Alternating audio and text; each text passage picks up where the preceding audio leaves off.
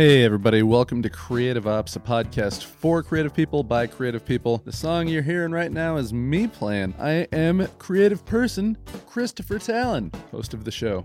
I'm very enthusiastic today because I get to talk to a fellow drummer. I talked to Alfonso Seville of Heartsick back in episode something or other, and it was so much fun. I've been following this band for decades now. So I reached out to the drummer and I was like, hey, Jake, I'm a big fan of the band. Do you want to come on my podcast? And he was like, in normal times, no, but this isn't normal times. So, yes. So I want to get to that podcast because we totally nerded out about drums. And if you're a drummer at all, you're going to love it. If you're into metal at all, you're going to love it. If you're just into music, you're going to love it. But first, I want to tell you about my friends. Friends of this show. The first friend I want to tell you about is our newest friend, Irie Kitchen. That's I R I E Kitchen. Irie Kitchen is the best organic Caribbean street food, period. Not just around here, but maybe anywhere. Maybe even in the Caribbean, because Pops that's working back there, he is from Jamaica. Him and his wife moved to London and then to the United States here, where they had their son Vince, who runs this business, has been doing it since he was 19 years old, and it's an amazing place. Go check him out at www.irie.kitchen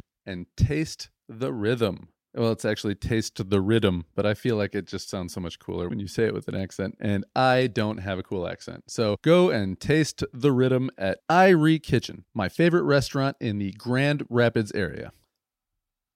Baby Farm Soaps, only on Facebook, is this fantastic company in Kentucky that makes organic lip balms, beard balms, hand creams, and just the most delightful soaps. They look nice, they feel nice, they last a long time. You just get a little bit on your hand and start to lather that up, and all of a sudden you're just like, whoa, where did all this soap come from? It's insane. I love it. My kids love it. Everyone in our house has their own bar. We all have our own tube of lip balm, and the hand cream saved my knuckles. Usually this time this year, they almost look scarred, but they they're not even cracked open. Go check them out. Baby Farm Soaps only on Facebook. Tell them you heard about them on Creative Ops and get hooked up with anything that you need and ask them about their custom labeling. That's right, it doesn't have to be their label. You can have it say, Congratulations, I love you, I miss you, let's get together soon, happy birthday, Dave. You know, whatever it is. They can do it, make it special. Great gifts, great things to buy for yourself. Baby Farm Soaps on Facebook. Hey Guys Media Group basically strong armed me into starting a podcast in the first place. And the only reason I went along with it was because they said, don't worry, we'll help you out. I'm an employee of the company as their blogger SEO kind of guy, but I'm also a beneficiary of their expertise when it comes to putting together a podcast. This would sound like garbage right now if it wasn't for those guys, and it probably wouldn't even happen in the first place. So if you think you can do better than me, hey, check out heyguysmediagroup.com. Put it to the test. Those guys can help you make your podcast, whether it's helping you with a couple things along the way and making sure it all gets done right, or you say, hey guys, I want to start a podcast. You get it going for me, and then I will slowly take over. They can help you, they can teach you, or they can stay on and keep doing it for you, and you just want to be on the mic and you want to have all that stuff handled. These are your guys. Give them a shout at Hey Guys Media Group dot com. Find their socials, get involved, and find out what they can do for you. Hey Guys Media Group. Let them help you make your podcast. And ladies and gentlemen, the original sponsors Rivertown Adventures. Check them out, rivertownadventures.com. See what they've got going on this year because they've got new stuff going. Now, you can go on the Red Cedar River, the Grand River, and the Looking Glass River. These guys are in and around Lansing now, so go check them out if you are in that Lansing capital city area. You can go right up to a little, they created a little beach right downtown on the Grand River. If you just want to walk up and say, hey, give me a boat, I just want to hop in for a quick little paddle, just little, get something to get the, the heart going real quick. You can park your car, go jump right in the water. Or if you want to go on one of their routes, you can park your car, get in their van. They will drive you, your friends, and all the boats and paddles and gear that you need to a predetermined spot. And you can go from there back to where you parked. It's great. And honestly, I think it's the most fun, original experience you're going to have in Lansing, in or outdoors. There, I said it.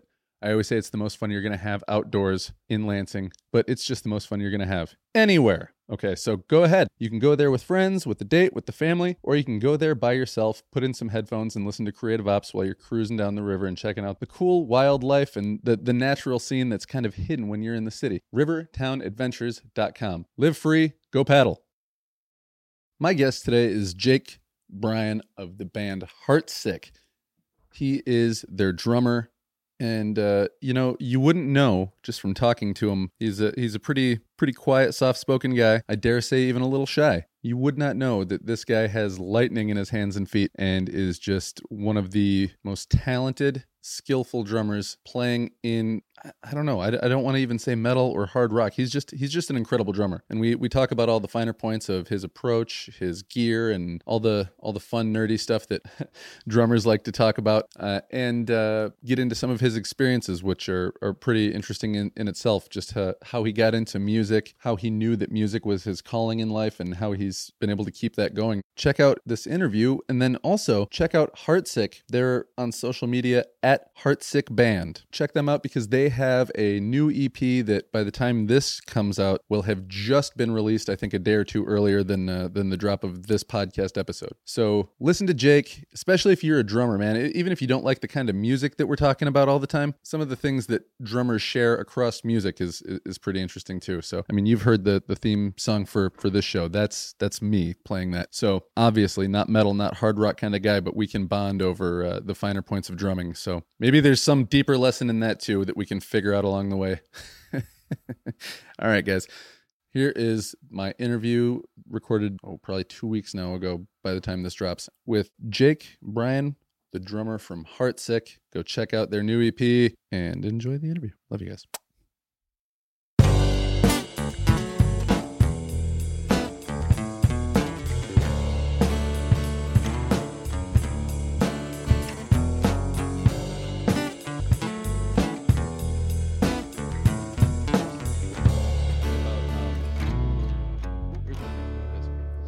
We were talking just before we uh, started recording about No Life a little bit. Yeah. So you were in the band when it was still No Life? Yes, that is correct. I joined No Life in, well, I think it was December of 2012. I received an email from Fonzo. Um, yeah, they were saying that they needed a new drummer. Um, they're having some issues going on and uh, I was completely surprised. And I remember he was saying that like, you know, I was one of like three people that they wanted to audition, and uh, he asked if I was interested, and I said yeah, and um, went to do the audition at his old house up on the north side of town here, and um, it went well. So. Were you in a band at the time, or how did oh, they know you? So I knew those guys uh, in the music scene. I was in several bands. I was in band called Prevalent Dreams back in the day. Um, but at the time I was uh, approached by No Life, I was actually in a Final Fantasy rock opera band, and uh, that's awesome. Yeah, so um, and that was uh, that was different for me because like only the bassist lived in Lansing, so our guitar player lived in Buffalo, New York. Another guitar player lived in Austin, Texas. Oh. We had our keyboard player living in uh, Raleigh, North Carolina, and like our main singer was in in Georgia, so in the Atlanta area. So what we did is uh, we met up on Skype a lot, and uh, we kind of you know the the writers they they wrote like a story based off the Final Fantasy series, and we kind of picked songs and did arrangements, and I had to like record my own drums and um, not professionally, but just enough so we can get like demo ideas. And it's a lot of working back and forth, sending files back and forth. Yeah. And then like you know, uh, we'd book a convention and we'd meet up, and if we were lucky enough, we would have like an hour of in person rehearsal time, and then we just go did it, and it was, yeah, it was interesting. But yeah, I was gonna say, man, that's like almost sounds like some uh, fantasy metal jazz improv type stuff. yeah, yeah, man. Yeah, it was fun, man. It was it was fun at that time, but uh, and it was the same kind of well, not the same kind of music as as Heartsick necessarily, mm-hmm. but like heavier music. Yes, we definitely did have a lot of heavy elements. We also had a lot of melodic elements too, but I mean, it was um for the most part just rearranging Final Fantasy songs. Like I'm not much of a gamer, but I I've really played I really get into Final Fantasy 7. Yeah. So we our song called "State of the World" was based musically. It was based off of the bombing mission of uh, Final Fantasy 7 and we kind of just rearranged the music, and then uh, the singers would write lyrics like based off of Final Fantasy theme, you know, thing. So yeah, it was interesting. That is interesting. How do you even get hooked up with guys like that? So I was in another video game cover band called Year 2000X, and I've always wanted to tour. You know, that's all I, I tour, play drums, and travel the world. That's all I've ever wanted to do since I was a kid. Yeah. When I was in Prevalent Dreams, you know, of course, you know, I was 18, 17 at the time. Yeah, we just wanted to play and travel, and uh, unfortunately, the rest of the guys in 2000X they started having families, and you know, like getting into like wanted to like everybody's passions changed into that they wanted to go into get, get a career and whatnot. Right. So in this video game scene, it's it's pretty huge nationally. So we played with a lot of different video game bands, and I didn't even know that was a, a it- genre. it- yeah, the, so it's it's a huge, huge community. But uh, yeah, so there's a lot of other different video game bands that we networked that I met through playing touring with you 2000X, and uh, they were all in the same kind of situations. They wanted to tour and do music, and so we kind of all decided to try to form our own thing, and you know, and we did that for a little while, and then that kind of fell apart. Just de- dealing with like you know just random life, you Yeah. know, just fell fell apart. But as most bands eventually do. Yes, Oh. yes, yeah. You said that you've always, since you were little, you wanted to play drums and and and travel. Yeah. So, for me, uh, like we were talking about a minute ago, Mhm. uh, I knew somebody who played guitar, and they needed somebody to play drums with, and they were like, "My dad has an old drum set; he might sell you." Yeah. And it just kind of went from there. So, what was your uh, what was your pull into actually picking up sticks and playing? Well, when I was a kid, my dad was in a bass player, or he was in a band, and uh, he's a bass player. Uh, Yeah. He was in a, like a funk band, and Oh, uh, that's cool. yeah. So, um, I remember he would always like drag me to um, like his rehearsal practices, and you know, even just going to music stores. We do always go up to Music Manor. Are, are you familiar where that's? Oh yeah, that's where I used to get all my stuff too. Yeah, yeah. I, I shop there all the time. And uh yeah, I remember just sitting, you know, sitting on the, on a chair just watching him play bass and just being like amazed and there was something about the drums though that like really just grabbed me you know like when i was a kid you know i just like wanted to just do it like something about Well, the- especially playing the funk bass. I mean, there's a lot of there's a lot of percussion in funk bass. Oh yeah, yeah, yeah. It was, you know, just something about like, you know, hearing, feeling the vibration, like hearing that bass drum just like resonate in my chest. That like really sparked my interest in in uh in the drums. So ever since I was a kid, like watching my dad play and you know being around, you know, he would play in the church too. Yeah. So I just f- fell in love with it. You know, like um. I was, you know, a band nerd through middle school and high school, and Yeah, I saw those uh, Yeah. cool old pictures from uh, from what was that middle school? middle school. Yeah. Yeah, yeah, yeah. I was a seventh grade, and so that was. I think that's when I really knew because in my, when I was in seventh grade, we went to uh, New York City to perform in a battle of bands, and we won first place. nice. And then when I was in eighth grade, we performed at Disney World in Florida. So, you know, I was like, I'm I'm on a like a traveling charter bus, you know, with my middle school concert band, and I'm like, wow, I'm getting to see New York City. I'm going. I went to the Statue of Liberty. To the the you know, I I got to see the the uh the twin towers, uh, or the two towers. You know, the the World Trade Center before it was destroyed. I got to do that, and it was just like, I don't know, like it's there was nothing else that I wanted to do in life. You know, like I, was, I thought about, you know, I, I mean, I went to school to you know work on heating and air conditionings. I went to HVAC school. Dropped out of that. I was like, I I just uh when I dropped out of college. I was in like my mid twenties, and I was like, you know what? I'm just gonna go with it. You know, I'm Yeah. I'm taking a gamble, but you know, it's like You have to though. You feel like you have to, right? yeah in- life it's like you know it's not about how much money you make it's about what you do with your life and what makes you happy as you know a person so Yeah. that's Like looking around right now at all the all the different concert posters. Like, yeah yeah, Yeah, that's that's where it's at, man. yeah man yeah there's i mean there's 2000x and uh Yeah. i have uh so those are some of the no life uh what we Oh, uh, yeah. yeah the no life um posters that we did that was in dallas texas or san antonio texas um and up there uh, that's another texas uh when we we're at reno's chop shop in dallas I have other posters too. Uh, I just I haven't put put them up yet. That is those who fight. That that poster up there, or the little flyer uh, right next to that. Yeah, Oh, that, that that the House of Blues. That's actually uh, No Life played at the House of Blues in Chicago. That was uh, that's where I got that pass. I, I don't know. I kind of save all the memorabilia stuff that we've done. I have a bunch of tour lanyard somewhere in the house, you know, for all the tours that I've done in the past. Yeah, yeah. I, I met a guy uh, recently who doesn't play, but he he follows Umphrey's McGee a ton, and he has like actually a big like portfolio book Mhm. of all the posters that he's bought. Like he's got a ton of them framed and put up around his around his living room. Uh-huh. But he's like, "Oh, dude, I've got like two other books just full of those." Yeah. Yeah. um. Oh yeah, that's yeah. Those are all the land torn lanyards. But, yeah, I don't know. Yeah, there's a few in there. Yeah, a lot of them are from the video game conventions that I've done with 2000X and and um those who fight. But yeah, I mean, I, I've I've got to travel a, a lot. I, I've seen a lot of the United States um before I uh hooked up with the No Life guys, and yeah. So back to the original question, I was it was 2012 when Fonzo asked if I wanted to audition, and I played my first show. I think it was like January 2013. I was on two No Life recordings. We recorded a cover. It was uh, Nerdy by Poison in the Well. We also recorded Blood and Wine. Those two No Life recordings I drummed on. Okay. And I also drummed on the first Heartsick record.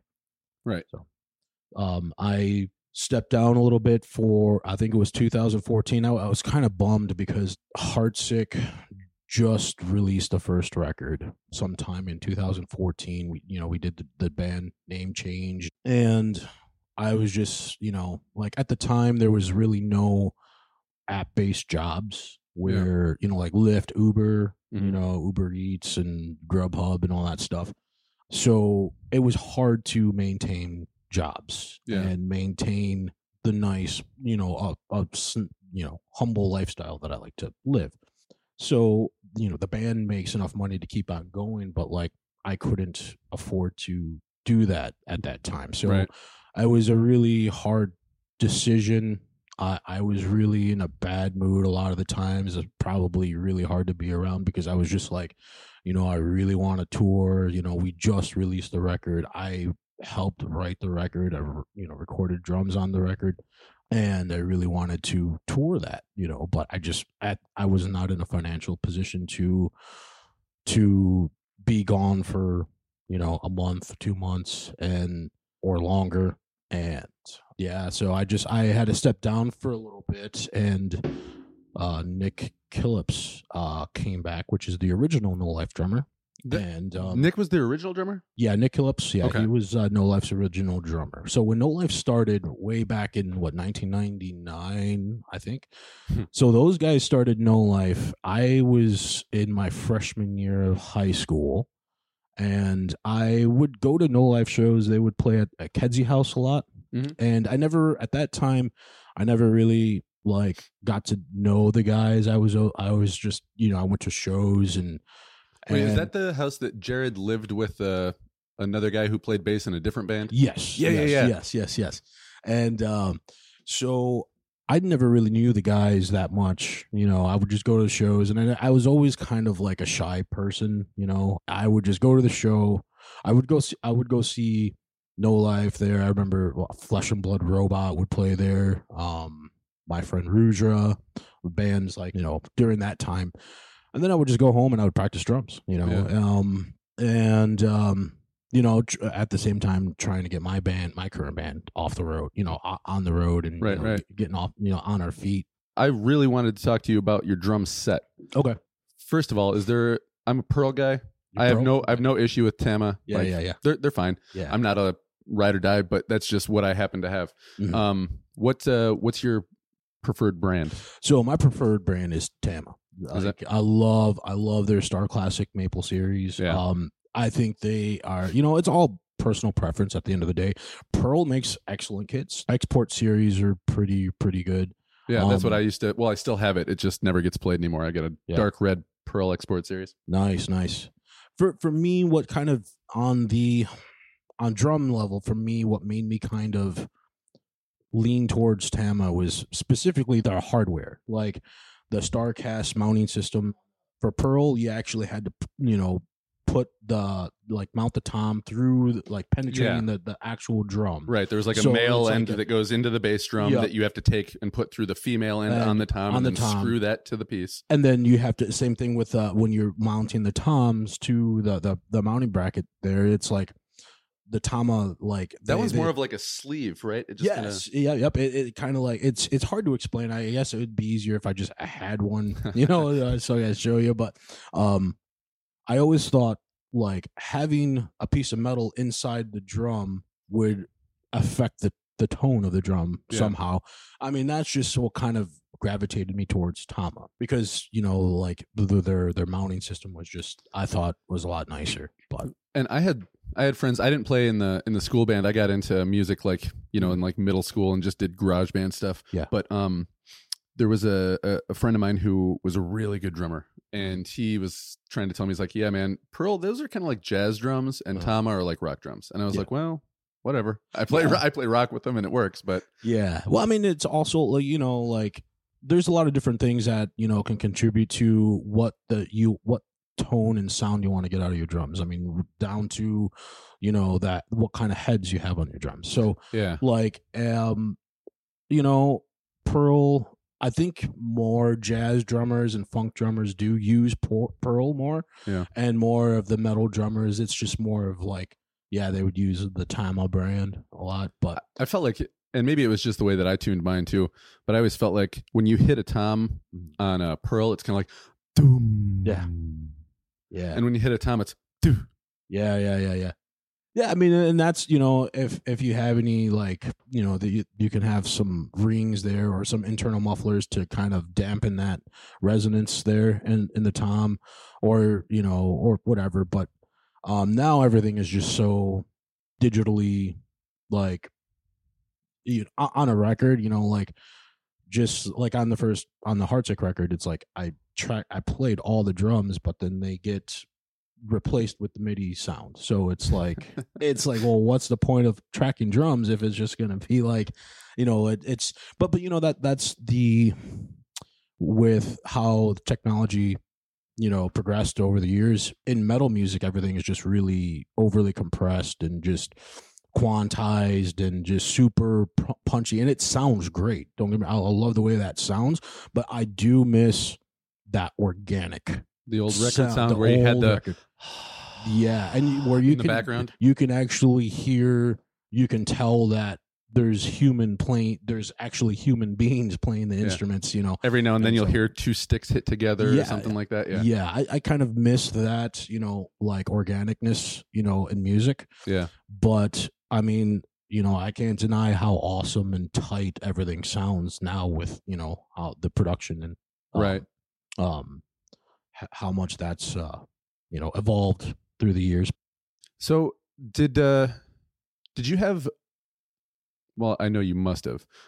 Here, let me reframe this. Mm. When I um when I was playing in a band in like middle school and early high school, we were like a rock band. We kind of cut our teeth playing like Nirvana a lot. Yeah. And then we started moving into slightly heavier stuff. and then our bass player got really into like Pantera and Sepultura. oh yeah And he was like, dude, you got to learn how to play drums like this dude from Sepultura. And I was like, I don't think I'll ever be able to do that. Igor Cav- Igor Cavalera, man, that dude is. Oh, I, I, want to oh, let me go back. The original drummer for Sepultura, I, I, their current drummer now, he's a monster. I can't remember his name, but the original drummer for Sepultura, Igor Cav- Cavalera, that dude is just incredible. Like Yeah. the first time I heard the Territory, that song Territory, I don't know, you know that opening drum thing. I was like, what the hell is he doing? like it blew my mind, dude. Like, uh, like but yeah, that dude is on another level, and he's yeah. I So there's drummers that I was always like, someday I'd like to be able to play like that. Hmm. Neil Peart was one. Yeah. Um, I can't say his name, but the the dude you were just saying from Sepultura, Uh-huh. and th- there's a few others. But then there were guys who like I was like, oh, you know what? I can kind of do some of the things they do. And I remember um, it might sound lame because they're like just such a popular band, but Blink 182 and Travis Oh, yeah. Barker, Travis Barker's awesome. that dude, I was like, oh my God, he uses his hi hats for fills. Yeah. I never even thought of that. Yeah. Like just little things like that. Who who are some of the drummers where you were like, I'm gonna take pieces of their style and make it mine? oh man, that's that's a lot. I mean, I mean, I Or do you remember specifically being like, I'm gonna learn to play that song? Uh, I would have to say um couple things come to mind. Uh we already said Igor, Mm. um that song Territory. I had to learn how to play that song. Um Mike Portnoy, of course, from Dream Theater, or used to be in Dream Theater. Yeah. Um, he's in Winery Dogs now. Um, say all I ever hear from him now is that he called somebody out and he's like loves pissing people off. yeah, yeah. I mean, I, I I hear he's really hard to work with, but I mean, you know, the dude is just, you know, When you're a genius, though, that yeah. He, probably comes with the territory. Yeah, I mean, I, I know you know, one thing is, you know, that band is just Dream Theater is huge for what they do. You know, um, Six O'clock was the song that I um I had to learn how to play when I heard that song. Uh, it's uh, off of their album Awake, and um, when I heard Mike Portnoy, you know, it, it starts out with a his opening drum beat. And I was like, oh my god, it's kind of like this like funk beat. It's kind of hard, like funk syncopated beat. Yeah. Um, but I was like, how the hell is he doing that? You know, like, and I just like listen listen to it over and over and over again to just break it down and just you know, um, but yeah, you know, I, I had to do the same thing with um oh god, what's the name of the song? I think it's called "Fool in the Rain" by Led Zeppelin. oh yeah, yeah, yeah. Dun, dun, dun, dun, dun, yeah that that that shuffle beat man that shuffle beat is John Bonham's an amazing drummer too and that and that goes just that's actually a really good example of what i was what i was talking about earlier about like recording like Mm. on an on an engineering level like that band like led zeppelin records dude like it's just so raw organic Yeah. there's like it's it's the, it you know what i mean like Mhm. you can hear you can tell that they're humans playing the part like John Bonham like is an animal on the drums and you know like it's just that organic feel from You know what pisses me off? I got to mention this while it's still fresh in my mind. Mm. Is I heard uh, Keith Richards one time talking shit about John Bonham, Oh. saying like he's just a heavy-handed guy. Anybody can smash the drums. Wow. It takes style or you know what precision to play it smoothly, and he Mm. couldn't do that. Something Wow. to that effect. yeah And yeah. I was just like, Keith Richards, you can eat a dick. yeah you know that's that's the thing about you know musicians and i, I guess not just with musicians but like you know, everybody's very everybody's entitled to their opinion and you know it's like i think John Bonham's great you know Yeah, i mean like same. he's influenced a lot of drummers out there whether he you know those drummers know it or not I feel like he's the blueprint, but- the original blueprint for metal yeah drummers. Even Oh, yeah. though it wasn't, I don't know, if people were calling it metal at the time, but Yeah, yeah, I I, I agree with you 100 percent on that. But yeah, I mean, um, because he was doing triplets on his on his bass pedal yeah, before anybody was even doing doubles. You know what I mean? Exactly. Yeah, the, I mean, it's just, he was super creative, man. He Yeah. was super creative on, and and that's what I love about watching a lot of different drummers, man, because everybody has everybody has their own creativity. You know what I mean? Yeah. And like, I like to try to watch and learn from everybody, and that you know, Yeah. it's just try to incorporate my own style to it. Well, part of the reason, besides I just really like Heartsick, but part of the reason why I wanted to talk to you was that um, even though you're much more talented at the drums than I am, and I can Nah, say that man. I can say that fairly because you've been playing, you've been playing up until now. I kind of Oh. trailed off at like 17, but um, For sure, for sure. your your style is one that um I think shows a lot of skill, but also a lot of uh what's the word I'm looking for? Not patience, but just I, I'll just stick with skill because like the Sepultura drummer, we were we were talking about him earlier. You listen to him, it's just brr, brr, brr all the time, Yeah, yeah, and that's that's cool. There's a place for that, Mhm. um, and it's Sepultura yeah. but then you'll have drummers who are like the exact opposite of that like your ringo starr where you can count 12 songs maybe where you heard like oh that was an interesting fill but most of the time it's just a good beat Yeah. um and it, it takes a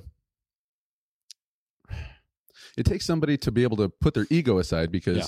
you have a lot of skill i've seen you do things that i go wow um but then to not want to be like just doing it all the time and Yeah. go i need to just support the song sometimes Yeah. that's uh that's something that I think it takes a while for a lot of drummers to get to. Were you ever like, I'm just gonna go wild, woo? I feel like in my younger days, I had that, you know, um, mentality. I guess I'm like, oh, look what I can do, look what I can do, you know, and that over time as I grew and like got a little bit more mature, I guess it's not about me. You know what I mean? Yeah. Like it's about the band and what the band wants to represent. Yeah. You know, so There'll be that moment on stage where everybody parts of the season goes, ladies and gentlemen, Jake. Yeah, yeah, and and and and if that ever were to happen, then you know where I do a drum solo or whatever, that's would be whatever that is. You know what I mean? But um, I feel like you know, as a band, it's never about one person. It's about you know four or five people, whoever is in that band. With with Heartsick particularly, it's about us four. You know what Yeah. I mean? And what would complement for like us as a whole Mm. and as a unit and um and what you know what we want to represent with the song you know each song that you know is this going to have a, a dynamic like heavy part should i put a flashy part here or should it just be groove laid back and maybe a little bit ambience here you Mhm. know um but yeah i mean yeah i guess i was guilty of that when i was in my younger years where i'm like ah you know super fast and like you know um but now it's like you know whatever the song call you know calls for Yeah. like i try to focus on that you know Yeah. so Yeah, because there's some of the best songs of all time, getting out of uh metal genre a little bit, but like Mm-hmm. um oh, what's the song by the Beatles? There are places I remember in my life. That's the name of Okay, in yeah. my life. And it's just bass, snare, bass, snare, hi hat, bass, Yeah. snare, bass, snare, hi hat for Mm. three minutes. yeah But it works. yeah You know what I mean? People go, Oh, Ringo sucks at drums. Does he? Does he? Because No. every song has a groove to it, man. yeah yeah Every and he's song has a groove to it. he's keeping the time and you know he's keeping the groove and uh you know it's i think that does not make anybody a shitty you know No. And- drummer or whatever And what I honestly, mean? his fills are really, really weird because Yeah. you know uh, the story behind why he plays the way he does. no no He plays a right-handed kit, but he's actually left-handed. okay So he leads everything with his left hand instead of his right. yeah So when you do that, you've got to do kind of a do do do do do do do do. You Oh, got to put in these weird spaces so that you can get your hands to the drums at the right time. Yeah. So Yeah. he's like, I wasn't trying to be off timing and cool. I just It I have to go with my left hand first. So it Yeah. sounds weird. Yeah, and uh, that and that actually brings up to uh, like brings up just made me think of a point there. Like I'm naturally right-handed, but when I really started like di- diving into drums, like really trying to like I was like in high school, like just really I I would set up my kit left-handed. So uh, and in a, s- in a sense, I made myself become ambidextrous, where I can use both my right hands and left, you know, right and left hands. And I just took that um and uh, you know just incorporated that to the drumming. You know what I mean? So like I can like if I'm filling, you know, playing like a rock beat, you know, Yeah. I can switch hands and play the same. You know, I'll play the chord notes with my left hand and you know the eighth notes with my right hand. Just Yeah. switch it back and forth. Um, the same thing with my feet. You know, like drumming like talking about drums is drums is rudimental you know what i mean like the basic elements of drums is just rudiments you know and i've i was a marching band you know um so i was just taking all those rudiments and I'm like you know what i'm going to try to do those with my feet and then you can just do them with the, on on the bass drum you know and just and then once have the rudiments down it just comes to creativity there you know how how can i incorporate this to a song or how can i make this heavy or how can I come up with a groove with you know for a certain part. So Yeah. um, yeah, that's just what made me when you said that he was left-handed. That's what just made me think. I was like, oh, you know, yeah, I can. You know, That I- would be I a- literally like force myself to play a left-handed kit for a while. That would be a great exercise for a drummer Mhm. and one that I if I were to play again, I would I would love to try doing because I notice when I watch guys like uh Frank Beard from ZZ Top. Yeah. That dude can roll his left hand just as good as he can roll his right hand. Yeah. And I you know, I can I, I cannot do as much with my left as I can do with my right. Yeah. I just know I know that I can't. And Mhm. it's always bothered me. And Yeah. it's something that, you know, I'll sit there and try to work the left hand and work the left hand, and then I just eventually would be like, "Ah, I just want to rock. I know I I know Yeah. how to do it this way. Yeah, yeah, yeah. and I was I was like that too. I was I was I I could not my my whole left side like I couldn't write with my left hand. Now I can write with my left hand. Um, Legibly? Let well Like, does it look like a five year old? actually my cur- even my current writing is illegible. So I mean, so no, uh, but It's as good as the right. it's as good as the right. Um, but even though my right isn't good at all, so it's like, oh, what is that? A P or is that a T or is that? I don't know. I don't even know what the fuck I'm writing. It's a half the time. hieroglyph. Yeah, I know. Yeah. so, um, but yeah, I had to really work on that. I, I, I, I forced myself to work on that because I wanted to get my left hand and my left side of the body just equal strength as my right. So, Yeah. um, yeah, I, I would remember my my mom was a very patient woman. Um, just practicing drums, you know, all through my, you know, teens and you know, um. Did you have a Did you have a practice pad? Be like, hey, no? hit the Well, pad I mean, for a while. I did. Get I off did. those drums. Yeah, I did have a practice pad, but when, once I was in the zone, Those are no fun. Yeah, yeah, I had to get on the kid and do it, and you know, so, um, but you know, essentially, whenever I, whenever I work on or like work on a piece, I try to just do it, you know, on the on my lap. Yeah. you know, I, I just start dude. out that first, and I play the drums on my stomach when I'm standing up, yeah, on yeah. my lap, and Yeah. my my son will walk up when I'm doing it, and he'll just start hitting me on the stomach. nice. I'm like, oh, yep, yep, daddy's drumming, isn't he, buddy? yeah, yeah, that's awesome. do, do any of your kids uh, show interest in music? Yep. My Nice. my oldest kid um did choir. She's actually in college now. Oh, nice. Um but she was in the choir. The second one is in middle school now. She's plays violin and she's in the choir. Awesome. Not sure which one she wants to carry on with, but you know, she's got Mhm. till high school to pick one, I guess. Yeah. And then my older boy has recently said that he wants to learn to play the piano. Nice. And then the younger one, he loves picking up the drumsticks and even just banging on the floor tom. I'll just set the floor tom up and he'll just Nice. boom, boom, boom, boom, boom, boom, That's boom, awesome. boom, boom. That's Yeah. awesome. That's So, great. And they all love playing my guitar too whenever I'm trying to play it. nice. I want to play too. You never want to play when it's sitting on the stand over there. But they see you playing it and it's like, ah, now I want to play. Oh, let me yeah. try. let me so I'll, try. I'll make the chords and they'll play the strings. That's cool. Very Yeah. cool. Very cool, man. Yeah. I want to get him more instruments though because um actually that's an interesting point because I'm not uh I'm I'm all self-taught. Mhm. Well, when you're self-taught, you're really taught by other musicians who just give you tips, but yeah, yes, um yes.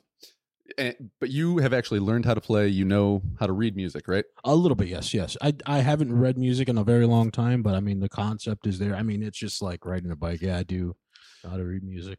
but even though even when you were practicing your sheet music and your Mhm. songs you would still take time and just jam right Oh yes. Oh yes. that's what kids don't do anymore yeah. kids are like i have to practice the sheet music la la la la la Yeah. la la la la la i have to Mm. practice my scales it's like have you ever just written a song well i don't know how to write a song well play a note and then search for another note that sounds good after that one Yeah. and then sound search for another note that sounds good after that one Yeah. and they're like huh it's like just play with it just Yeah. play with it Yeah. it doesn't matter if it's right or wrong yeah. but kids don't do that very much now at least the kids that are at least my kids you know the ones that are like taking classes and stuff like that yeah. um but uh oh god the bass player the really good bass player black dude dreads short dreads Victor played- Wooten. victor wooten thank you Yeah, yeah. um i saw a, a talk that he gave where he said the best way to learn an instrument is the same way you learn to talk Yeah. just Do it. just go ba ba ba ba ba ba and people go mm, no not quite. Keep trying. Ba ba ba ba ba ba. No.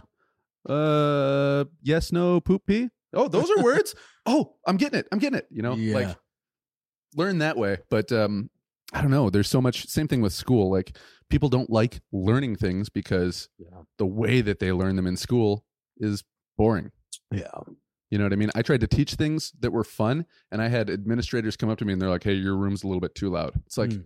they're learning in there. Well, well yeah but they should be quiet well Nah. i think learning can be noisy exactly yeah i mean and that and it's all like basically i think what it comes down to is you know the individual you know what i mean like Yeah. if they have the interest in it and i think the challenge for but it sounds like you have that down i mean because like you were you said you were a teacher Yeah. like you were making that learning interesting I tried know? to. and that's you know try to If- get them up if- out of their seats talking to each yeah, other and that because if they're talking about something as long as if they're making too much noise, but they're talking about something that you want them to be talking about, yeah, it's because they're excited. yeah, yeah. Don't tell them to be quiet and sit down and write a paper and nobody talk for the next 20 minutes. Yeah, yeah, I I agree with you. You know, I wish more teachers like, especially when I was in school, were like that. You know what I mean? So, you and me both. I Yeah. got I got sent out of the class a lot. oh, Well, yeah. I mean, I was, I'm, I'm still pretty like, I wake up at five o'clock most mornings just ready to go. yeah, yeah. like, so my motor has always been running pretty hot. Uh, did yours? Oh yeah, yes, yes, yes. I, I'd wake up and uh, you know, I I was always kind of like a early bird. You know, like I'd always wake up, yeah, even till now. I mean, I'm up at like six a.m. and just ready to go. You know, like yeah. um, I was, I was so hyper. I got kicked out of, I got kicked out of Mr. McCachran's eighth grade history class Yeah. probably every other day. yeah, yeah. I, I I remember I would like in uh so on the off band or on the off season of marching season. So like so in marching band during football season it was marching band, but then after football season is over, it was in, in symphonic band. You know, so I would always get the drummers to you know whenever the band does the warm the warm up scales the da da da da da da da da da da da. You know, I would always have them put like a like a like a funk beat to it, like put and then it would just like always like piss off our band director but you know it, it was all in good fun you know just It's always just- the drummers too, dude. Yeah, yeah. Because even in band practice, I remember my uh, uh, the singer would be like, "Dude, can you stop for a second? I'm Yeah. trying to learn to sing and play the song at the same time." Like, oh god, this is boring. You Yeah. just sit there for a second while they're wing, wing, wing, tune in. Like, uh. Yeah. dude. yeah i'm definitely guilty of, of that as well you know um, especially especially uh, in my younger years um you know the guy the, the guys are trying to tune or whatever and i'm like you know whatever but you know it's just now that i'm in oh shit i'm gonna be 37 in a few days and like i don't know i've just been doing this for a long time and just have a different perspective on the world and on what in my life and how i can manage both to you know Well, I got to believe that since smartphones, drummers have been a lot less annoying. yeah while, while Yes, guitarists yes. are tuning. yes yes yes i was uh, checking facebook or social whatever social media platform they prefer but yeah you know i definitely i would have to agree with you on that one too it's kind of chilled a lot of people out let, let me talk to you about set for a second. Mm. Well, your drum set. Yeah. So, a lot of times, guys who are in, and do you consider yourself a metal band, Heartsick? no, you know i think i don't like genres in general i think But everybody wants to know what you are. I mean, I guess you know. I guess you could call us a metal band. I think that we are not just a metal band. I Right. think Heartsick has different. I mean, you. uh, I hear punk in there too. You know. oh yeah, I, I, I it's, it's one of the things that I. Well, and the new stuff even has a little bit, almost not like techno, techno, but like yeah, almost like a, almost like a Nine Inch Nails kind of, almost a little bit of an industrial vibe to it, like on Thrill of the Hunt. yeah, yeah, and even the newer stuff that's not released yet. Like there's like, you know, we're about to release this uh, uh, an EP. I think that's what's in the works. Uh, I'm not sure if I can talk about that. I'm I'm sure we could, but uh, um, Well, suffice to say, there will be more stuff coming out. So yeah there's tuned. there's a lot more like i mean after these five songs that we release soon um i mean we have like another 18 songs i think that is it's just been Is it all just but- pandemic songs? it's it's I mean, yeah, that song's about the pandemic, No, stuff yeah. that was written during the during pandemic. the pandemic Yeah. yes yes it's very yeah Not all about. It'd be the most depressing album of all time. yeah Today was just like yesterday, and tomorrow's gonna suck too. Oh yeah, exactly. No, I, you know, it's just you know, the obviously the pandemic really affected everybody in the world, but like for Heartsick, like we've all been just used to playing, you know, like on the weekends, going away, like doing a regional thing or going on a tour, like for a month or Yeah. you know, like. And what really, really sucks is the tours that we had lined up for the pandemic, you know, Yeah. like that are still being postponed. And it's just like, Yeah, because there was a show that you guys were supposed to do in over in my neck of the woods, where uh, you guys were going to be uh, one of the bands opening up for Disturbed or somebody, right? yeah. So I think that's still going on. So it's, um, it's called Upheaval Festival. Yeah. and uh, we're playing on the same day if it still happens. And as far as I am aware of, it's happening still. It hasn't been canceled. Um, it was supposed to be last year, of course, but like it got pushed back to July of this year. So I mean, obviously, with anything in the world, it's all tentative at this point. But like, Yeah, every every time anybody announces anything, we Yeah. would like to have this ready by August of 2021. Yeah, yeah. So who knows? You know, it's uh, at this point. I have I I know that I haven't heard anything that it's canceled Yeah. or postponed again. Well, I'm Well- sure all the bands are just waiting, like just Yeah. just chomping at the bit, like please let us play. Yeah, yeah, yeah. And you know that's gonna be fun. You know, like I, you know, to share a stage with those guys and like, Dude, to open up. You The first time that you guys get back on stage in front of like a regular room full of people, Mm.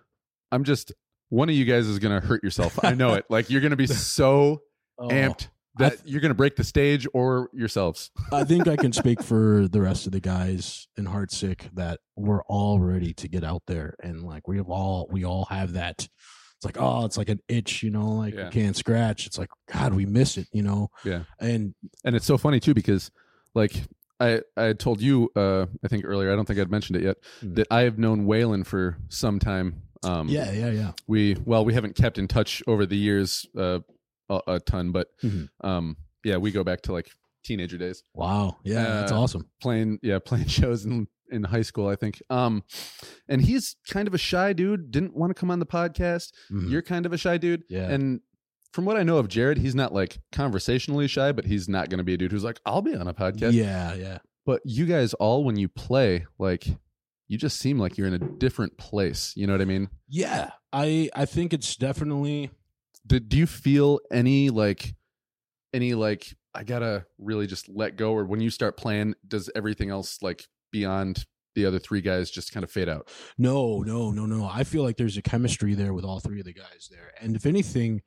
um when I first so when Fonzo approached me about joining No Life back in 2012, you know, like I've always watched No Life. I was always a fan of No Life. And one of the things that I've always loved about that band was how much energy they bring. And I'm Oh, like, yeah. holy fuck, these guys just fucking bring it. You know, like Yeah. just Fonzo, Waylon, and Jared are just like all over the place, like just tons of energy, and they just they. i imagine waylon like wearing a neck brace the next morning after every show I remember one time we were playing in Traverse City as No Life. This was way before the Heartsick days. This was uh we were opening up for the band In This Moment. Um and this was before In This Moment got huge. We were playing at a club called Streeters in Traverse City, Michigan, which is about 3 hours from here, I think. Yeah. And um 3 hours northwest. and um we immediately after he got off stage it was just like straight backstage and just puking all over the place i was just like oh my god there's so much puking by their tour bus and like oh fuck like it was brutal but i mean you know that's that's that's the kind of energy that that band has you know and like and it's kind of intimidating like i'm like okay so i'm gonna be sitting behind the drums and what can I do to add to that? So Yeah. it's like, no, when on stage, none of those three guys go away. I think it's all like it kind of just we all get in a zone. well no that's what i meant was like not that they disappear but Yeah. everything outside of what's happening with those three guys like oh yeah, do you yeah, even yeah. like when you're right in the middle of a song and you're looking somebody in the band right in the eyes and just Yeah. "Hmm," do you even feel the the presence in that moment of the people watching you or no Yes and no. I think it comes in for me personally. It comes in and out um, because I feel like I'm just so. I ca- I guess I kind of just get lost. That's a really good question, by the way. especially with you Um, because the drummer is really driving the band like if you want a song to be fast you just count it fast Well, not not anymore. Well, I, I well with Heartsick, we, I play to. We all have in ears now, so we all have a click. But before we switched to the in ear monitor system, it was just me playing to the click. So like I.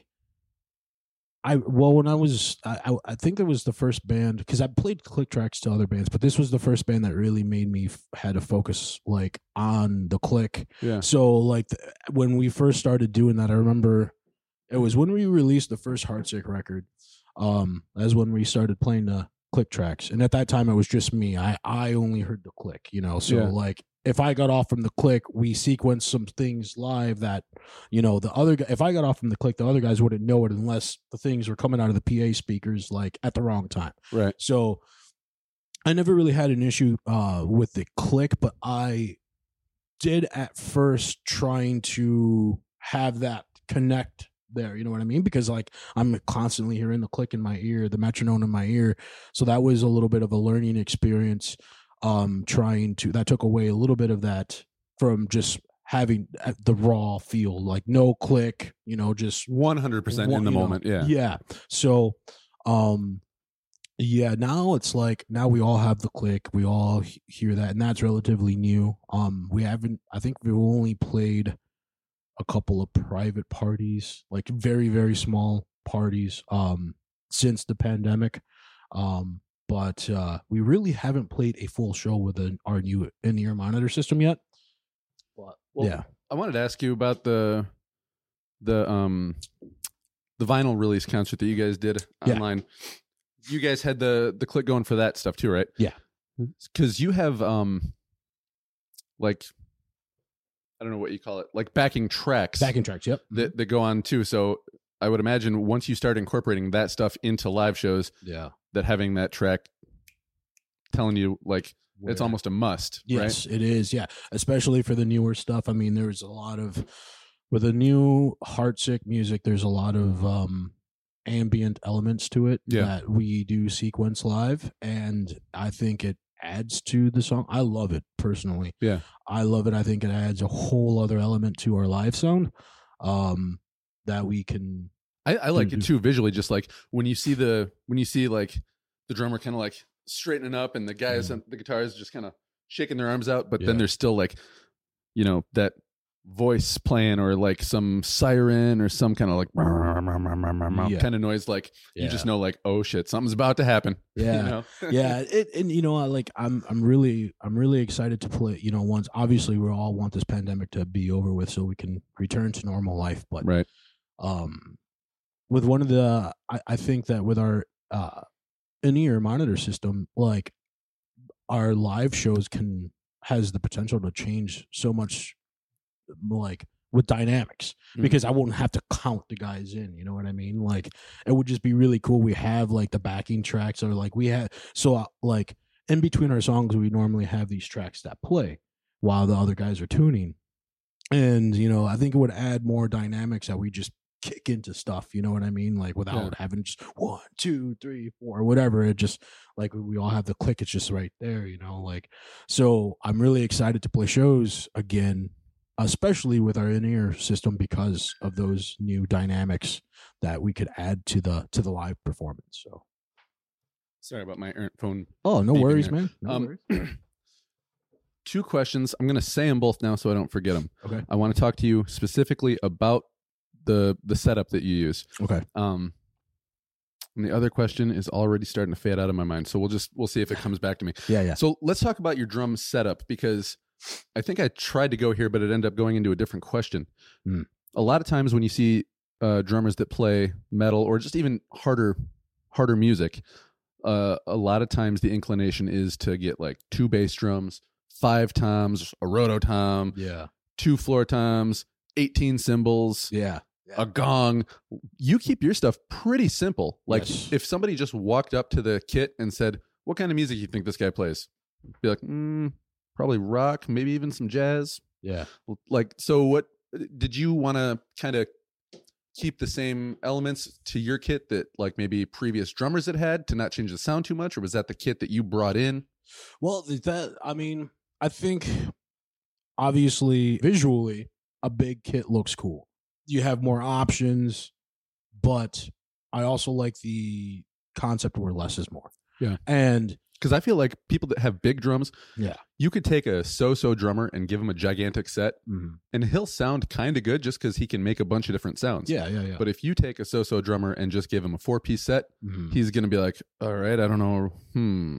what do It's i like, do here It's like, What do- how many tricks do you know now that you can make this sound good? Yeah, and yeah, and that's and that's why I like that uh, because it, it it pushes me to try to be more creative. Yeah. Um, with certain fills or just with you know just in general, you know, like because I um, didn't know if maybe the band imposed it on you, like uh, uh, when they recorded Guns N' Roses recorded "Appetite for Destruction." Yeah, yeah, Their drummer originally had a way bigger set, yeah. and they said he was doing a ton of fills, and so when they showed up, um, they like hid half of his drums and just made him play on a small set. yeah, and yeah. they were like, "Sorry, dude, this is what we got. You got to play that." And he, all right, Yeah, yeah, no, like with with with the hard hardset guys, no, there's nothing like that. Um, you know, we all have uh what's the word I'm looking for? Um, we all have we're all open to do what we want to do. Um, if it's you know, if nobody's like, "Hey, man, that's not really in our sound." yeah, that's yeah, nobody's gonna be like, oh, that's too much or whatever. It's like if they don't like it, they don't like it, and you know, like we just move on. Um, but like, you know, we, everybody has like an open say, you know, to it. So like nobody's like, no, dude, you have to play a four piece and it has to be like this. There's there's really no dictatorship. Yeah. Like, It's too many cymbals, bro. yeah, yeah, yeah. and you can never have too many cymbals. I, I call it spice. You know, you just add the Yeah. spice into it. You know, but um, yeah, I I I especially splash cymbals and stuff. Like I I would love to have that there, but I just don't want it there now because it's like there's Well, your your basic kit, like the one that I saw uh, yesterday, I was watching that whole concert. Mhm. it looked like you were playing snare, monotom, floor tom, bass, and hi hat, splash, two crash, ride, and uh, like a China cymbal. almost yeah. There's no splash in there. Um, yeah, basically it's just a basic four piece. You know, I have uh, um, it it, it kind of changes it. There we have quite a bit of kits in there, and, and Yeah. so Well, I've seen the videos. It looks Yeah. like there's like three or four different, Different kits, in kits, the yeah. recording or in the uh, practice space there. Yeah, yeah. So um it depends on what kit we that I'm playing on, but uh for the most part it's basic four piece. Um sometimes I'll add another tom right by the hi-hat. Um it all depends on, you know, what I'm feeling at that time, but um, for the most part, it's just a general four piece kit with a hi hat, uh, one ride cymbal, two crashes, and a China. Okay. Okay. But I used to in other bands, other bands I had a pearl rack. I had three rack toms, a floor tom, a 14 inch on my right, 16 inch on my left. I had a bunch of cymbals, and you know, unless we were like, I don't know, like if we had roadies, eh, Right. If you didn't have to set it up yourself every night. even even then, even if that, even if we didn't have that, I still like, I still am happy playing with what we're playing with now, like what I'm playing on right now. Yeah. It's just it's it pushed me more on a creative level level to like push myself Yeah. on on how what what how can I make this interesting with what I have in front of me. I don't need to have like eighteen thousand toms or whatever to try Yeah. to sound Totally. cool or whatever. Totally. Yeah, I did the I did a pretty similar setup to yours actually when uh when I was playing I had a I had a hi-hat and then I had I had two splash cymbals but one of them I didn't care for that much. I had one that was like really small and it was just really fun. Yeah, yeah, real- yeah, yeah. Um and I'd have that right next to the right next to the hat. Yeah, yeah. Um then uh I'm trying to think a 14 inch crash, 16 inch crash, a huge like almost third like huge biggest ever I've seen ride uh cymbal yeah. um, and then usually, yeah, I would have the snare. I would take the big mounted tom, put that over the snare, take leave the other one off, floor tom. Nice, nice. Yeah. What so kind of cymbals do you use? Uh, what's your preference on cymbals? I used all Zildjians. Nice, nice. Zildjians are great. I liked I liked their I especially liked that big huge heavy ride that I Mm. found at Music Manor used. Yeah, yeah, The only way I could only tell it was Zildjian because it had the stamp on it, yeah. but um I don't even know if they make those anymore. It was seriously, it was like 32 inches or 34. It was wow. I, I sold it to another drummer when I was like, I should sell the cymbals to somebody who's going to use them. Yeah. And I sold it to a guy who gigs, and um, he was like, "Holy shit, I've never seen a cymbal this big before." I was like, "I know, right?" He's yeah. like, what is it? It's a Zildjian. He's like, "No, they don't make them that big." I was like, must be from the '70s, bro. I don't know." Yeah, yeah, yeah. That's awesome, man. That's cool. Yeah, Yeah. I, I like Zildjian. I like Sabian. Um, yeah, You're not a Paiste guy. Paistes are nice. I like them, but I, I feel like uh they're, they're they're definitely cool. Nick Barker played on them a lot. He used to drum for Dimmu Borgir. Um, he used to drum for Cradle of Filth. Um, he used to drum for a band called Lock Lock Up or Lockjaw or Lock something. But yeah, I don't even know what he's doing. I don't know if he's in any active bands now. But he was one of the one of my biggest influences at that time. Um, but he was endorsed by Paiste, and uh, they they make cool cymbals. But I was more of a Zildjian Sabian guy. Yeah. I know drummers will like they'll get mad at each other. Like, Yeah, bro, no, don't tell me that a Sabian is better than a Zildjian. yeah, yeah, yeah. I, you know, and, and it's just, and, and again, it all comes down to personal preference. Yeah. know? So it's like, I, I, because I've definitely been there. I've like got into arguments with my other drummer buddies when I was younger. I'm like, yeah, you know, oh, this is better. Oh no, this is better. Oh, this is better because it's, you know, they their quality is better. They make more varieties of cymbals, and it's like, well, at the end of the day, it's just like it's all. No, you like it, cool. That's awesome. We can we can have different opinions on things, and yeah. you know, it'd Yeah. still be cool. And some guys were all like, I got to get the, oh, I'm trying to think what they were called. The Zildjian made like different lines, and there Yeah. were some that were like gold and shiny as of the line, hell. the and then there were some that looked real dirty. Yeah. And um, and I, I never. Some people were like, I'm just gonna try to get all that one line of them. But Mhm. my splash was like it had the purple stamp on it. I don't know what that is. yeah. The other ones were just like the normal dirty ones, and the other one was I don't know. yeah. If I could remember what any of them were called, it would sound better than the you know and the you know.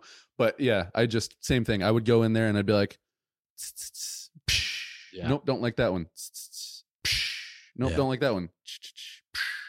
Ding ding ding. Yep, I like that one. This one's cool. yeah, Yeah. I know. Yeah, they, uh, you know, the Z- I, they Zildjian. They had the Z custom series. They had the A series. They had the Avedis A series. series. That's what it was. The A's Yeah. and the customs. Yeah. yeah. Um, and same thing with Sabians. They have the AAs, the AXs, the HHX. The, you know, they have so many different spin-offs. You know, series of cymbals, and they all are great for what they what they are. Um, you know, I just always felt bad because mine looked like such a mutt set of like my my ride cymbal looked like it was made out of like iron. My Yeah. splash was like shiny, shiny, shiny, shiny, yeah. and none of them looked like they should go together. And none of them like well, I mean technically none of them did go together, but Yeah. they produce nice sounds. Yes, yes, they do. Meinl is actually a pretty cool cymbal. They, they uh, I've been looking at Meinl. Um, they have a, I think well, I can't remember what it's called, but they're like a dark series cymbals where they're all black. Mm. Like the cymbals are all black, and like have they look like those fake ones that you use in uh, music videos and stuff. Almost almost they're like uh but they they but they the tone of the sound of the cymbals uh they, they just sound incredible they sound really cool they have a nice dark tone to them and um yeah pretty cool pretty cool cymbals I need to get I need to get cymbals back because I tried to sell my whole drum set, dude. It is hard to sell a drum set right now. oh yeah There's not a lot of people buying drum sets. You want to Wow. sell a guitar, somebody will pick that up same day. yeah You put a drum set online and it's uh would you take 50 bucks less? You know, like yeah a lot of the haggling and yeah, it's not yeah. unfortunately there's just doesn't seem like there's a ton of people picking up drums right now. Yeah, and then, you know, I don't know if it, even when I was a kid, you know, like it didn't seem like there was a lot of drummers around. Like, Yeah, if you played drums, And you could find a band. you could find a band easily. You know, like I and you know I still get you know offers. People sending me messages. Hey man, do you have time to do a side project or you have time to do this? And I'm like.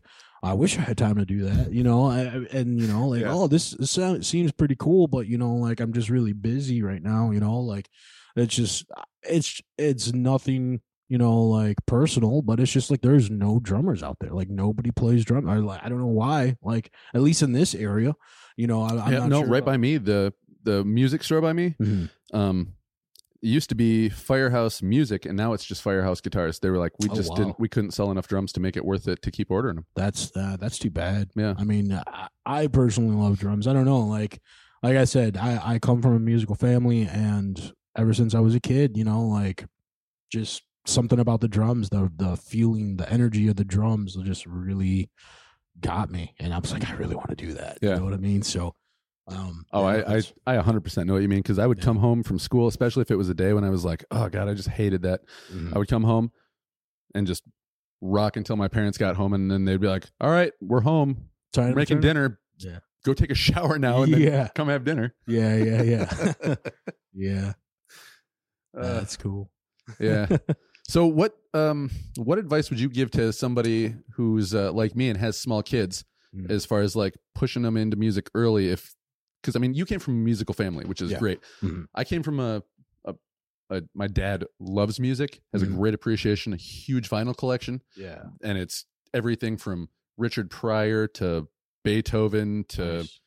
uh yeah, uh he's got some funk and well, he started listening to rap, you know, in CD era, but Yeah. now his CD collection too. He's got he really likes Eminem and Dr. Dre. Me too, man. Me too. Yeah. I love him. So, um, I always had that appreciation for music, but nobody was like, "Here, pick up an instrument." So, what do you think, man? Just like go buy somebody a First Act guitar and a, or a Oh. drum set when they're little, or I mean, I would I wouldn't go off and buy anything right away. I would see if they have interest in Yeah. it, and then once if if they do have interest in it, you know, like a lot. I mean, I I I did teach lessons for a little bit. Oh, yeah? Uh, I I taught a couple of students, and uh, one of the things is, you know, like kids will like, are they still are they still going to have like interest in it? You know, like, um, but before I would go like buying like a kid a guitar or drums to see like how how bad do they want to do this you know because Yeah. a kid could want to they could think they want to do it like for about a week month then two months and then they want the next thing oh they're, they're getting uh, hooked in by video games or whatever Yeah. so I definitely saw a lot of kids who were like, "Ooh, I want to play the drums," Yeah. and then like we all got drums, and then they were like, eh. Yeah, yeah. I I I remember before I uh before I was bought my first or before my grandpa bought me my first kit, like I was like I always told him I want to play drums. I want to play drums. He's like, all right, cool. You know, and I come from a pretty big family, you know, That like I I had to wait for a long time before uh, I got my first drum set. Actually, I had my first drum set when I was four years old, but then I outgrew that and then i didn't show any interest in it until i, I was about like 10 11 and um i was about 13 just past three years just i really want to play drums. I really want to play drums. And my grandpa was like he calls me up. He's like all right i'm gonna come pick you up. We gotta go like build these cabinets for your grandma. And i'm like oh fuck you know like god damn it. You know i'm like "God, i gotta go do more work. I gotta do more chores. And and then he pulls up and him and my grandma pull up uh to come pick me up and i see this big fucking red bass drum in the back seat of the car and i just like shat myself dude i'm like holy fuck i was just like uh, i was ecstatic and uh i still love and i still have that kit it's uh it's in the uh, their basement but "Oh, you don't you don't take it on uh, tour?" no, yeah. it was uh it was one of those intro kits. It was Yeah, a yeah. company called Max with two X's. Um so uh yeah, I think it maybe was like two hundred dollars at Music Manor, but like uh yeah, I, I still I still as a fond memory um that I still enjoyed uh, through all these years. And uh but yeah, I would I would just see like, you know, um, if the kid shows interest in drums or music, guitar, piano, whatever, um, and see how you know. I would definitely encourage it. You know, Yeah, and always be supportive for what they want to do. For sure. Um, but uh, you know, we'll see. Like if I, I would, because obviously it's a music instruments are really expensive. So like, oh yeah, if- they definitely can. If you be- want to go in the higher end, oh yeah, woo. oh yeah. So it's definitely an investment, but like, um, Well, let me ask you this then too, because I came to the drums with uh, just a lot of enthusiasm Mhm. and the enthusiasm of some people that needed a drummer. yeah, yeah, but um, you know, it was mostly a lot of me trying to figure things out and like just trying to duplicate or replicate sounds that I I as best I could. yeah. Or somebody would be like, "Hey, this is how you do a triplet. Do do do." Now do Mhm. it faster. Oh, okay. I'll just keep practicing on that. Yeah. Um, but for somebody who's playing already, and um, whether they're taking lessons or not, like play all the time. But would you say, yeah, man, if you really want to push yourself, get lessons, or is it you know in the in the day of YouTube, could somebody get just as much out of that? I think it all depends on how you learn. What's best? It, it all it all goes down to the individual. So some people are best taught by diving into it themselves and like you know researching themselves. Some people need a little bit more guidance. And The kind of the kind of people that don't like to read the directions and just go, Yeah, start putting it together. yeah, yeah, yeah.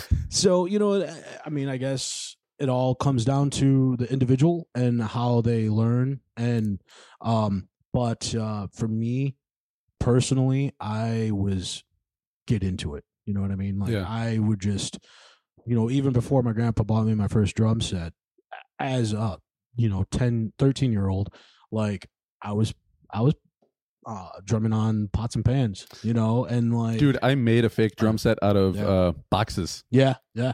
I would, I would in school, I, uh, I would uh, take my paper and kind of just like stretch it off to the side and just use that as a snare drum. And that in my head, that was my snare drum. And I was Yeah, because like, it that it. paper would get just a little, bit of a snap. snap to it. yeah. and so a lot of my you know i'm in history class i'm just you know trying to come up with beats and you're just not listening to whatever the you know the lesson was and uh because i was just so immersed and i just wanted to I- play drums I always know, wanted and to be playing. like yeah, it's just that's all i did at that time you know like you probably heard a whole lot of. Can you stop doing that? yeah yeah stop Oh, sorry, stop, sorry. stop. yeah yeah yeah so i got a lot of that all the time and um but yeah that's yeah. All right. The last thing that I want to focus on here was something that I didn't ask Alfonso, even though I meant to.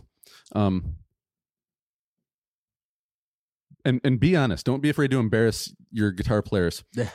Do they practice their stage moves? No, I don't think so. I've never I've when we practice, we've never choreographed anything.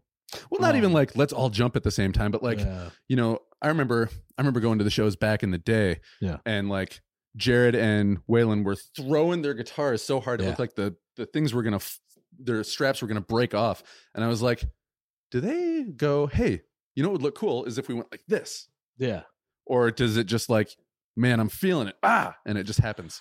With the Heartsick guys, um my with m- my in my time with the No Life and then into Heartsick, I've never seen them like be like, okay, we're gonna do this here in this part of the song, or we're gonna do this, we're gonna do this guitar spin here, or we're gonna like look like we're throwing it here.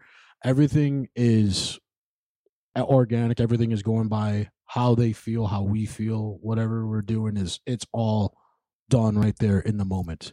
Do they Oh. practice like that too? No. Like we we'll, we'll when we practice, we just you know everybody you know those guys they'll have their hair tied back and you know um, you know we're just all Glasses on, hair glasses back. yeah I mean and you know there's times that well, you know we're getting in the groove and we're all feeling it we're all like nodding our heads while we're jamming but like Yeah. that's that's our practices to the extent is just us nodding our heads and getting into it a little bit But the but it's but the throwing and the jumping and the jumping off the bass drum and all Yeah. that that just Yeah. happens when the crowd's really feeling it. yeah that's all yeah yeah Yeah. so we don't really rehearse that I was hoping that you were going to say that Jared and Waylon like get together like little schoolgirls and giggle. It would be so cute if we both jumped and threw our guitars. yes they do that I knew it. Uh, yeah. no. Oh, but yeah. No, but the truthfully, yeah, truthfully, no, they don't do that. But um Oh, and then the other thing I wanted to ask you too. Have you ever had to have a conversation with a singer or a bass player or a guitar player be like, "Hey man, uh don't touch my drums like that during the show. Don't oh don't stand on my bass drum. Don't hit my cymbal." uh actually no. No. I and, and um something that I, it's not really commonly known that well. I don't know if I should be saying it, but like the all the Heartsick gear, uh Alfonso actually owns it all. So I have my own kit and actually my my personal kit is actually stored in his garage. He's storing it for me because I uh it doesn't fit in this you know apartment here. Yeah. But uh Yeah, it doesn't Um, lend itself to apartment living. yeah, yeah. So, but when it comes to the band gear, it's all his. You know, he owns it all. Like so, like Because that was the first thing I saw when I watched that when I watched that concert yesterday yeah, was when he stood on the bass drum. I was like, I don't know how I'd feel about him standing on my bass drum. yeah, yeah. I mean, if, but if it's his own bass drum, go for it. it's his own bass drum, but I mean, I guess if it was my bass drum, you know, Alfonso Alfonso's one of my best friends. You know, like I. I wouldn't like. I wouldn't care if he stood on my own bass drum. as long as he didn't break it. just as long as he didn't break it it's all good you know what i mean like so um yeah but when it comes to him of the Heartsick gear he owns it all so like he can stand on his bass drum all he wants you know can I break mean? that shit all day long. Yeah. but uh if anything like if there's anything like if anytime like a cymbal cracked i'm like fuck you know i'm like dude i'm sorry cymbal's cracked he's like dude i got a warranty on it i'll just sit in it send it in and get another one i mean the, the dude is dude is Yeah. very very smart so Yeah, he's he He is has- he's yeah. a he's a he's a businessman and a hustler. Yeah, yeah, yep. He's. He he knows what he wants, and you know, he's a he's a good dude. So And I say that in the best way possible too. Oh, I don't. yeah, yeah, I yeah, hope yeah. nobody thinks I'm like saying it like trying to throw shade at him. No, no, no. Yeah, yeah, yeah. You know, he he knows what he wants. You know, he's the leader of the band. You know, it's his band. Um, Is there ever any friction? Because I know that on Mm. a lot of times, maybe it's just me because I was because I'm an asshole, but Yeah. like a lot of times the front man and the drummer will have almost kind of like a rivalry just because I- the drummer is like the composer of the band, but the the singer is like the face and voice of the band. yeah, yeah. I've so I never had. I think the most time that there was any friction between us was when I was just in a really bad sp- state of mind back in 2014 after we released the first record because I knew we um, excuse me sorry I knew we released uh, released the first record and we worked really hard on that record writing the record um Do you do you contribute to like the musical uh, writing?